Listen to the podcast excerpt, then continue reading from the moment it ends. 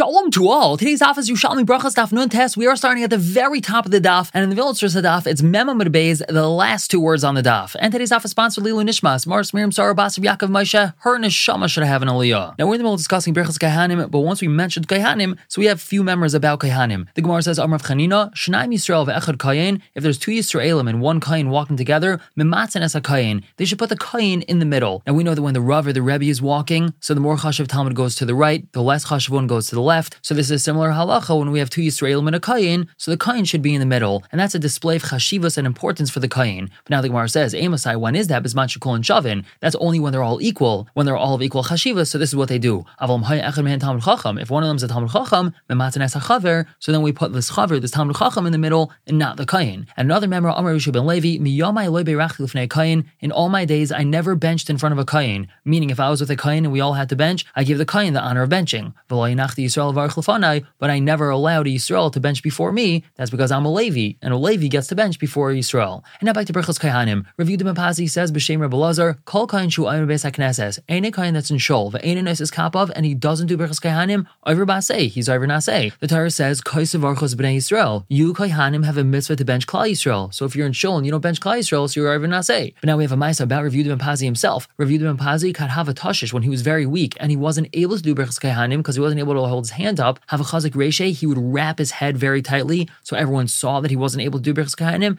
amuda, and he would stand behind the pillar. Rav Elazar, Nafik Leila Rav Elazar, he would go outside the shul if he wasn't able to do Birchas Kahanim. Ravacha quotes Rav Tanchumer Bebchia B'Shem Rav Simlai, Irsha Kul Kahanim, a city which everyone in it is Kahanim. Kula Noisan es Kapehen, everyone does Birchas Kahanim, meaning all the Kahanim are going to get up there and duchen. The Gemara asks, Lamihin Mavarchin, who are they benching if everyone's Kahanim? The answer is Lachem Shabbat Safa, Lachem Shabbat Darm, To the brothers in the north and the south and the east and in the west. Meaning all the people that are out in the fields and they're at work and they weren't able to come to Shul, that's who the Kahanim are benching. And the Gemara asks, Amen. So who answers Amen after the bracha? The answer is Hanashim V'Hataf. The women and the children that happen to have come to Shul, they can answer Amen. And the Gemara continues, Tanya Bai Rabin Yamin, Ha'imdim Lachari HaKahanim, those who are standing behind the Kahanim during Birchas Kahanim, Einun B'chal Bracha, they're not included in Birchas Kahanim, meaning the bracha doesn't rest on them because they're standing behind the Kahanim. Whereas Ha'imdim Lefnei Kahanim, those standing in front of the Kahanim, Amr Chia Barva, Chia Barva says, Afilu Chamish al Barzel, even if there's an iron wall in between them and the Kahanim, Habracha Mafsakta, the bracha breaks right through this iron wall, and the people are benched because they're standing in front of the Kahanim. What about Ha'imdim and Stadin, people that are standing on the sides of the Kahanim? Does the bracha rest on them? So Nishmi'inim and Adal, let's learn from the following.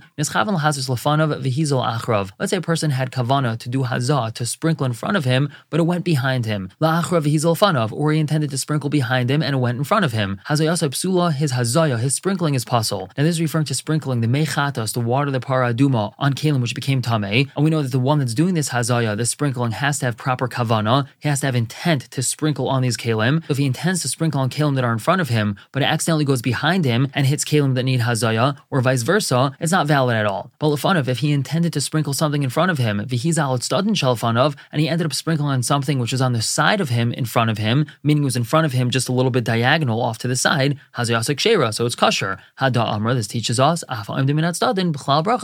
even those that are standing on the sides of the kaihanim, so they're also included in the bracha. And now regarding the person that calls out to the kaihanim, as we know the person calls out, kaihanim, so regarding that person, Amr Chisda, he says, chazan Yisrael, the chazan, meaning the one calling out kaihanim, he has to be Yisrael. He shouldn't be a kain. Now more about this, Rav Nachman Yaakov Amar, im kain echad. If there's only one kain doing berachas kaihanim, Omer kain. So the one calling out to him says, Kaihain, and then he can start the bracha. And Mayushnayim, if there's two Kaihanim, Omer, so the person says Kaihanim. However, Rav Chizra, Rav says Afilu Kain Echad, even if there's only one Kain doing Birchas Kaihanim, Omer, the person calling out, says Kaihanim, Sheina Kairi El Shevet, because he's only calling out to the Shevet. He's not calling out to that specific Kain. He's announcing to the Shevet of Kaihanim, listen here, Shevet Kaihanim, you now should bless us. And even though there's only one Kain there, he's part of the group called Kaihanim, and therefore we can say Kaihanim to one Kain. And moving on to Tesam Bez on top with a brand new halacha, the last halacha in the parak, halacha hey, the Mishnah says, Hamaspalel v'ta'a. If a person's davening and he made a mistake, Simon Raloi, that's a bad sign for him. It's a sign that Hashem is not happy with his tefillah. Vim shliach tzibur if he's a shliach tzibur and he made a mistake, Simon Raloi shalchav. It's a bad sign for those that sent him to be the shliach tzibur. Shashlucha shal adam because a person's shliach is just like him. And since we as a tzibur sent this person to be our shliach tzibur and he messed up, so that's not a good sign for all of us. And Amru Olav al Medaisa is said about Medaisa, espal al